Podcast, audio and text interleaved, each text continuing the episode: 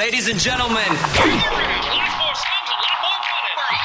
Welcome to your Big Buck Legends one on one podcast. All right, here we go. Presented by Kindred Digital, Toy Production Services, and Big Buck Country 1015. All right, I'm listening. Each show, we'll sit down and go one on one with the country music legends. And from time to time, we'll introduce you to the future legends as well. Pour your favorite drink and sit back and enjoy your Big Buck Legends one on one podcast. All right, I think all the levels are set. Go. Let's go. Here's your host, Jason Toy. Well, hello, everybody. Jason Toy here with you, and uh, we welcome you in to another edition of our Big Buck Legends one on one podcast. And when we started this program, we decided to uh, obviously make it about the country music legends, but we also said from time to time, we're going to let you hear from the future legends and even just legends in general. And that's what we're doing today. We're going to hear from a true American legend here today.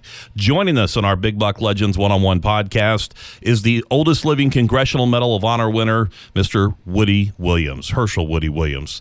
And uh, he is still going strong at 98 years old still raising funds for his Gold Star Families organization, and also as an ambassador for the Salvation Army.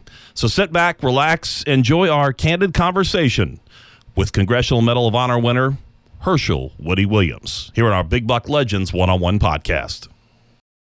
All right, we get the honor now to be able to hang out with uh, a great man, a great American, and uh, always get an opportunity to uh, take advantage of the opportunity whenever I get a chance to see him and get him in here on a microphone. We're talking about the great Woody Williams and Congressional Medal of Honor winner, uh, and uh, what twenty nine years old now, right? Is that how old you are now? Yeah, yeah, a little bit, a little better than that. Yeah, couple more years older. Ninety eight, right? Ninety-eight. Congra- yes, sir. you just had a birthday not too long ago, so happy birthday. October birthday! second. Yes, sir. All right, I've asked you before, and I'm gonna, I'm gonna I give this to people all the time. I want you to give it to them. What is the key to staying healthy at 98? Two things. All right. All right. Number one is I have continued to exercise my body every morning. Now there's some mornings when I get up at four o'clock in the morning going to take take a flight I might miss, but normally every morning I do an exercise to work every part of my body, so that every joint works, and I don't have any pain in any joint that I have. So uh, that's one thing. Uh, if we don't keep our bodies limber and moving, then they're going to stabilize and Yeah. yeah, you got problem. Slow down, yeah. The other thing is when uh, when I was still working, I had a boss who was uh, about 48 years of age. I'm about 26 years of age, and he had more energy than any man I had ever seen. He had been in World War II, came out as a colonel, and he was the manager of our v- uh, Veterans Administration office here in Huntington. And I was his public information officer, so I had to go with him wherever he went, making speeches and appearances and that sort of thing. And, you know, we would just, if we were in Shinnston, West Virginia, and it was going to take four hours to get home, we still drove home, and, you know, it didn't make any difference about the hours. Mm-hmm. But he'd be at work next morning at 7 o'clock. Didn't make any difference what time we got in. And one day I said to him, where in the world do you get all your energy? He was about to wear me out, you know, and I'm 26 years old. And he said, My dad was a country doctor in Blacksburg, Virginia. And he's the only doctor in town. But he said, when I was 16 years old, he told me, if you want to stay healthy and keep up your energy, drink vinegar and cider every morning. A little bitter, isn't it? vinegar, cider, Yeah. and honey. And honey. Vinegar and honey every morning. Mix I it said all together, vinegar and cider. Vinegar and honey every morning. Uh-huh. He says, I've been doing it ever since. Wow. The only time I didn't do it was when I was in the Army and I couldn't do it. But I, I said, well, if it works for him, maybe it'll work for me. So from the mid 60s, every morning, I do vinegar and honey, uh, just a jigger full of, Mm-hmm. of uh, vinegar, but some honey and warm water so that the honey will melt. And I've been doing that all these many years. I've got most of my kids doing it, or my grandchildren doing it. Uh, Tim Wolf, our Yeah. former sheriff and now lawyer, I mean, uh, uh, judge, uh, I've, he's doing it. So uh, a great number of people, and I finally worked up a recipe so I can pass out cards when they ask me, Where do you get all your energy? How you stay so young? Well, I give them a card for my recipe. Did you patent that? Did you put the I, I, I've thought about that. Woody Williams is here with us. And uh, what kind of uh, vinegar is it? Just white vinegar? What do you? no, no, it's it's it's uh, uh, vinegar that is has a mother in it. Okay. and the bottle is made by, by an outfit called Bragg's, and it has right on the bottle in red letters uh, with mother. With mother. Okay. That if it doesn't if it doesn't have that, then it's manufactured. Uh, you know, it's made together. But if if it uh, is the has the mother in it, then it is natural. It's raw, raw uh, vinegar. And then you do uh, natural, just the raw honey too, right? Yeah, Yeah. absolutely. Yeah, straight from the raw bee. honey. Wow, that's awesome So. indeed. Uh, so you actually put it on a card, huh? Uh, yeah. Well, I got asked so many times. I, I got tired telling it, so I just wrote, worked out the recipe. All right, there's here's this my this is my weekend task here. I'm going to get this together. I'll, I'm, I'm going to start. I'm going to start this. and see- Okay. and see, how it goes. All I'll let you know about it. It sure can't hurt you, but it, it just might help you. What what did what did the military teach you? What what, what did it do to shape you as a man? Well, I was born and raised in a large family, and and uh, we were taught that uh, you obey. Number one. Uh, my father would make the statement uh, many times, I'm only going to tell you this one time. I don't want to have to tell you a second time. so that helped when I went into the Marine Corps. I had no trouble adjusting because of my teaching as I grew up. But going into the military, your life completely changes. You take on a new life that you had never, ever anticipated. Yeah. And then you have to go to war and you do something that you were taught that you should never, ever do, and that's to take a life. But mm. all of a sudden, if you're going to save your freedom, save your country, and protect your your in your people, then it's necessary that somebody wins, and that needs to be you. And consequently, you have to eradicate the other people in order to win the war. And you live with that for several years, or at least I did, and many of them longer than me, you know, four Yeah. and five years. And then when you come home, you've got to make a readjustment. You're going to go back to where you were prior to military. And sometimes that's a very difficult adjustment to make. We have a lot of individuals that have trouble readjusting to civil life. Yeah. And I had problems Really? because uh, you just can't forget overnight all that horror that you saw and witnessed and been part of during a period of war. How long did it take you to get over that, or have you gotten over it? Well, yes, I have finally. Uh, the Lord finally rescued me. Mm-hmm. Really, I couldn't forgive myself. That was my problem, uh, because I'd been taught you never take a life, Mm-hmm. and then I did, and then I just couldn't forgive myself. Finally, I I sought the forgiveness of the Lord. He forgave me. That made it possible for me to forgive myself, and my life changed again. Wow.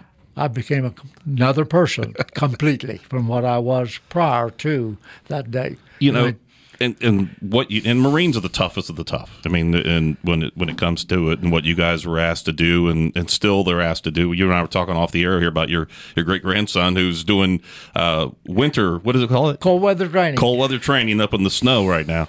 But how do you balance knowing, okay, this is what I'm here for, this is what I'm supposed to be doing, and being scared? I mean, just plain scared. Yes, Is that a hard balance to work?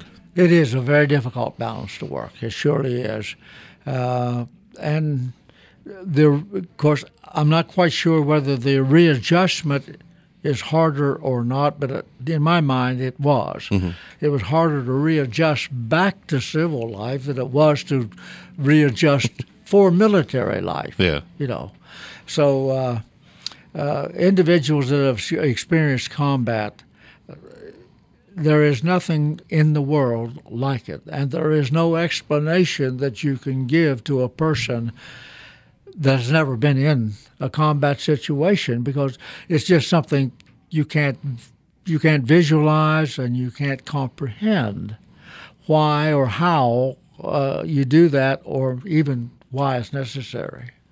Woody Williams is here with us, and this transition, you know, come back from active duty, you come back stateside, and you talk about the, the transition of get, not forgetting, but trying, like you said, forgiving and, and moving on from that. And it seems like nowadays that is seen is more in the forefront. You know, we hear about uh, what every 22 minutes uh, a soldier or a soldier takes their own life and Yeah. suicide and all that stuff. And it, I'm glad there's a voice about it now Yes. to try to get the help. Yes, we didn't do that after World War II. Really? At all. No. And we had a number of the same kind of situations because there was no place for the individual to go at that time uh, to receive counseling or assistance in any way. And now we have so many avenues that persons can go to and seek professional help that was never available to World War One or World War Two guys. Uh, it it became somewhat available after the Korean conflict or the war, and uh, then became very prevalent after the Vietnam War. And now today, it's just unreal of the services that are available to uh, any individual that wants to seek help, and it's there for them, and it's free to them, but they've got to take the initiative to do it. because we hear we hear a lot in the news negative when it comes to the VA, but there is a ton of positive things. I don't think the light shown on it as much about the VA. And you Oh, talk about yeah. the services they offer there. Yes, absolutely. And the Huntington VA Medical Center is just unreal in the way of of uh, the way they treat veterans, the personalities that are uh, that are existing there uh, to make it friendly, and the desire to serve. It's just so obvious. Now you have different people in different parts of the world and different parts of the of America that maybe that isn't true, but it certainly is true at at the Huntington VA Medical Center that just by happens to have my name on it, and I didn't have anything to do with that, and I was um, completely uh, astounded when they that when they told me that that medical center was going to carry my name. I I don't know why these things happen to me. Yes. I, I I know that the experiences that I've had, the great privileges that have come my way, are a result of what others did before. Is it overwhelming? It can be overwhelming. It really can. Yes, and uh, but I am very appreciative of the fact that our people, friends, and uh, total strangers, recognize the fact that that our country does recognize those that have gone maybe beyond Yeah. the call of duty. Uh, so many of them sacrificed their lives in doing that, and the Medal of Honor was given to the next of kin, to the mother or father or widow or children. But uh, it's still it's still there. That that dedication and love to serve is still in our armed forces. It's not. I don't believe it's prevalent now as Yeah. it was a few years ago, but it'll come back. That's awesome indeed. Hey, uh, before I let you go here, and you're you're always in demand, so I, I appreciate the time when you give it to me. Let's talk about the Gold Star families a little Yes. bit.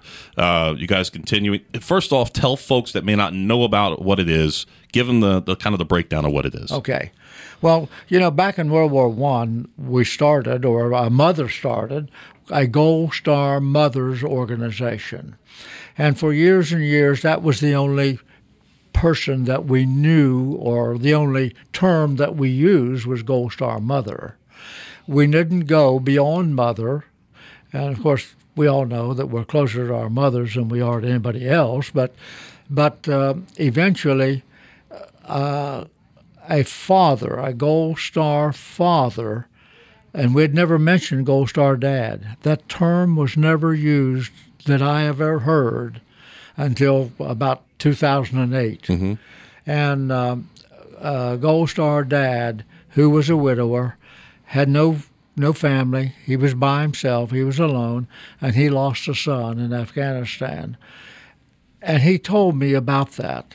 He told me about receiving that knock on the door and the two army guys standing there telling him that his son had been killed. He had nobody to talk to. He had nobody to communicate with or to, or to share in his grief. And uh, so from that, I determined personally that we had to do something to recognize the over 11,000 individuals in West Virginia who have sacrificed their lives. We'd never said anything about their relatives at all, except Gold Star Mother. You know, so we decided we'd have a family memorial, a, f- a memorial to honor all relatives related to that individual because everybody related grieves to some extent when you lose a loved one. And we did the very first one at the Donald Kinnard Cemetery in Nitro uh, or Dunbar. Yeah. Uh, and that was the first one ever done in the United States of America. And West Virginia did it. And we thought we had done what we were supposed to do and we were finished. But uh, the son of a father who lost his life in Vietnam saw it on the internet. He was at Valley Forge, Pennsylvania, and he said, We need one of those here too, because we have families in this community that have lost loved ones. So he did number two, and then it just continued to go. And and just a couple of weeks ago, we dedicated the 88th Gold uh-huh. Star Family Memorial Monument in the country, and uh, at least one in every state in the union. That's awesome. And West Virginia has seven, and we're working on about six more.